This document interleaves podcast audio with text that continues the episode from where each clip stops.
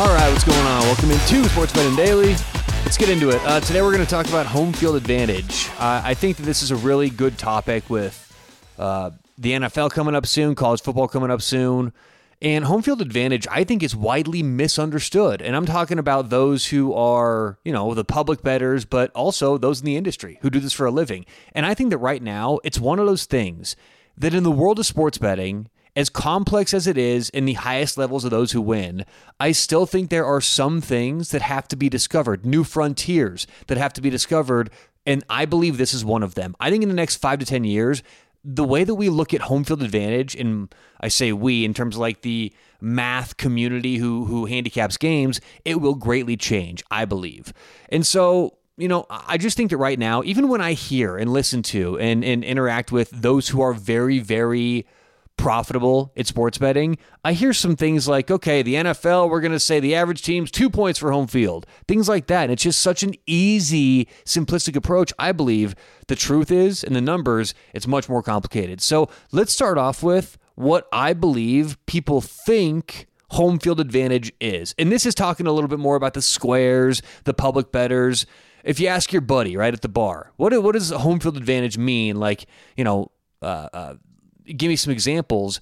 I believe that most people look at home field advantage as how loud is the crowd, how crazy are the fans, and it sort of stops there. Right? We talk about the 12th man in Seattle. When you talk about all these crazy college football atmospheres you can go to. It's like, well, home field advantage. It's crazy to play there. Look at you go to the swamp, you go to the, you go to LSU at night. Whoo, tough place to play. You go to Al- whatever, right? So while I think fan noise and things like that have a small part of, part of uh, home field advantage, I believe it's other things that don't get talked about nearly enough or as much that I think play as big or a bigger role than simply how loud is the stadium. Things like travel, routine, sleep quality, and resources. Those are four things I came up with. I think there's more that may need to be added, but these are examples, right? So let's talk about each one. Travel. There was a great study done by the National Institute of Health that Im- that looked at the impact of travel on a professional athlete. Now we all know if you and I travel across the country, we're going to have some jet lag, maybe some trouble sleeping, a little sore, whatever. But you, a lot of people go, "Oh, professional athletes, who cares? They don't deal with that. They're pro athletes." And the truth is, and this study backs it up and proves it, pro athletes go through the same thing we do. Now, maybe it's not as harsh. Maybe it's mitigated because their bodies are more adaptable and can, you know, adjust more quickly, but it's a very very real thing. And in this study, the impact on pro athletes was from mild to severe, but it was a very very real thing and almost everyone showed signs of jet lag, decreased performance based on travel. So travel's a real thing and it uh, look, some people talk about it too much, some people don't talk about it enough. I'm not saying either or, but we need to incorporate that when you're talking about home field advantage. And just a little side note here traveling from west to east is actually more difficult on the human body than traveling from east to west. This has been proven in study after study. And the reason is with the circadian rhythm of, of the of the body and the mind, it's easier easier, not easy, but easier to go from east to west because the days get longer. And so it's easier to adjust because it has to all do with the, you know, our bodies are meant to, we're not going to go too deep into this, but when the sun goes down, our body starts to go through changes to allow us to get tired, so we can go to bed at night and wake up in the morning. Okay, so our bodies are sort of used to this. When it's light outside, we're meant to be awake. When it's dark outside, we're meant to be asleep. So the human body has trouble adjusting, obviously, when you go through four hours because we live on a very schedule based things. Most people live on a schedule. So if you wake up at seven o'clock in the morning and you live in the, you know, the West Coast, chances are you're not going to wake up at you know, 10 o'clock on the East Coast, if you go on vacation, you may wake up later, but you still probably want to stick to some kind of rhythm, right? Some kind of routine. You want to get breakfast. You don't want to wake up late just because that's where you're from. So that's the whole thing. And and time doesn't stop for anyone in sports. So those games, whether you're on the East Coast or West Coast, they're going to be played at the same time. If it's a if it's a prime time game, you know, they're not saying, oh, well, it's on the West Coast, so let's start it at five o'clock, or it's on the East Coast, so it at you know five o'clock East three o'clock Pacific or two o'clock Pacific, whatever it would be. So either way, um, travel's a very real thing. Traveling west to east is more difficult than flying east to west. East to west is easier. All right, uh, the other thing, routine. Uh, routine is really important, and I think this one is one of the most under talked about things because I believe this the the the pro athlete of 2023 operates on such routine and I see this personally when I worked in radio, interviewed people, was around teams more. I see it in documentaries. You see it just observing things. Pro athletes are on a strict routine. And when you throw off a routine, especially a pro athlete's routine, you're going to see performance dip a little bit.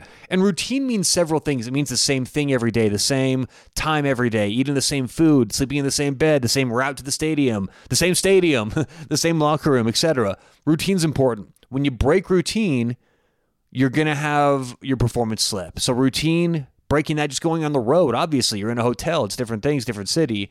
That's broken. Uh, speaking of the same bed in a hotel, sleep quality you know, and I know that these players aren't staying in Holiday Inns, but um, sleep quality matters. And obviously, I think we all know we all sleep better at home in our own beds. So that's certainly something that, that matters.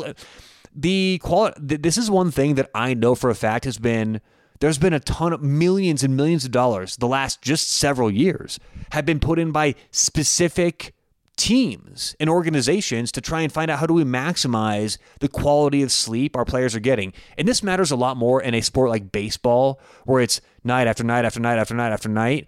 You know, a lot of times it, well, and it's a it's a it's a scale, right? So the next sports it'd probably be more important for would be basketball and hockey. And even though it's important in the NFL and college football, you know, maybe not as much, it still matters. And then finally, resources. At home when you're playing at your home stadium, you have everything, everything you need. And this doesn't just include everything at the stadium for injuries for your players, you know, food and nutrition, equipment, things like that. It means everything you need at home, any errands you might need to. Well, players aren't running errands; they're not running to, to, to you know Walmart before the game starts. But like anything they may need at home, it's all just comforting. It's the same thing as when you go on vacation. If oh, did I pack everything? Do I have anything? We can't. No, no looking around. You got to go. Got to go to.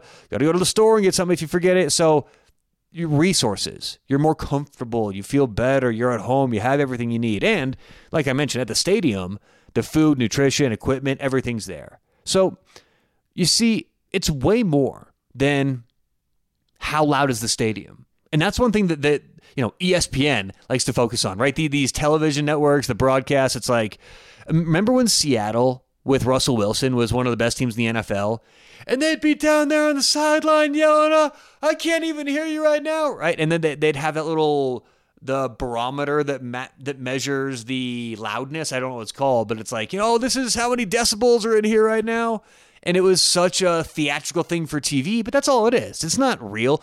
You think that loud Seattle Stadium has done much damage or done any good when they weren't very good, right? It's like Uh, it's it's so much more about if you're gonna get a good team, they're gonna play better at home, com- rather than those are loud fans. That's one of the most overrated, silly things that I hear in the sporting world as well. Loud fan base equals tough to play in. Now, I will say this, of course, in football especially, if you do have a loud fan base, you can throw off the timing and the rhythm and the communication of the offense when the opponent's offense is out on the field. That's obvious, right? We know that.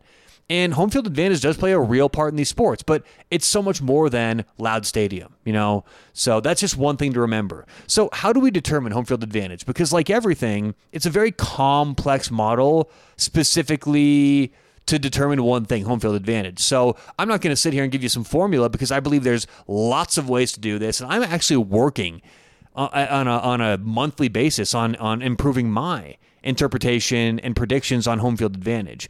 But the one thing that it's not, that I can guarantee it's not, is it's not a static, right? This is not a, a, a, a static thing that doesn't change, which if you get the Phil Steele, which I get every year, I think it's worth it, the Phil Steele college football preview, you'll see Phil Steele has his home field advantage for every team.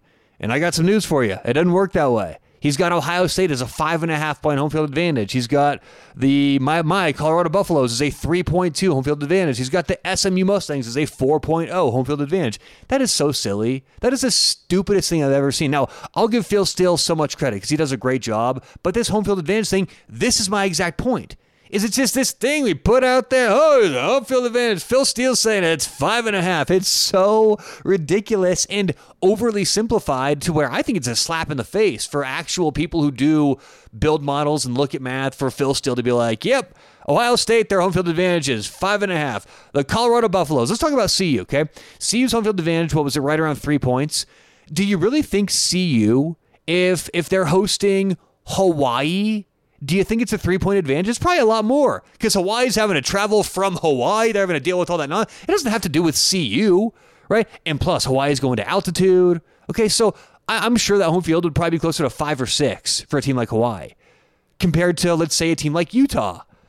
Utah's usually as good on the road as they are at home. They're used to the altitude. They're used to going to Colorado. So maybe the home field advantage for Colorado when they play Utah is like one and a half to two points. So that's my thing. This is a very fluid, flexible thing. This is how it should be with home field. We shouldn't look at it as, huh, it's two points for home field. It's very fluid, very flexible. There's no such thing as this team has this home field advantage. So many circumstances, even injury, weather impacts what the home field advantage is. And that brings me to my last, maybe most important point of the entire show. This is the biggest misconception people have about home field advantage. Okay, that's the easiest way to say it. This is the biggest misconception people have about home field advantage. Home field advantage is not about home uh, home performance. Home field advantage is about home performance relative to road performance. You're always comparing the two, right? When the New England Patriots were going through all of those dynasty years with Tom Brady, they had amazing home numbers, but they also had amazing road numbers. So it's not it's not good for us being in the prediction business to say, "Oh, they're great at home, great home field advantage." Not really. They were just a really good team who also happened to perform well at home as well as on the road as well as neutral sites. So, a good home field advantage, you'll see a team that performs much better at home compared to on the road, much better at home relative to at a neutral field. So, that's what this really all comes down to. And this is every sport. This bleeds through every sport football, basketball, baseball, hockey, soccer. I don't care what you're talking about. Home field advantage or how a team performs at home in terms of how we calculate the line, it's about how they do at home relative to their performance on the road. So. All right, uh, that does it for today's show. Appreciate you listening. Uh, good luck whatever you have going on today or tonight. A lot of actually not that many games tonight at all. A few baseball games, but trust me, this is right around the corner. A bunch of games coming up. So either way, hope you catch some winners today. We'll talk to you tomorrow right here on Sports Betting Day.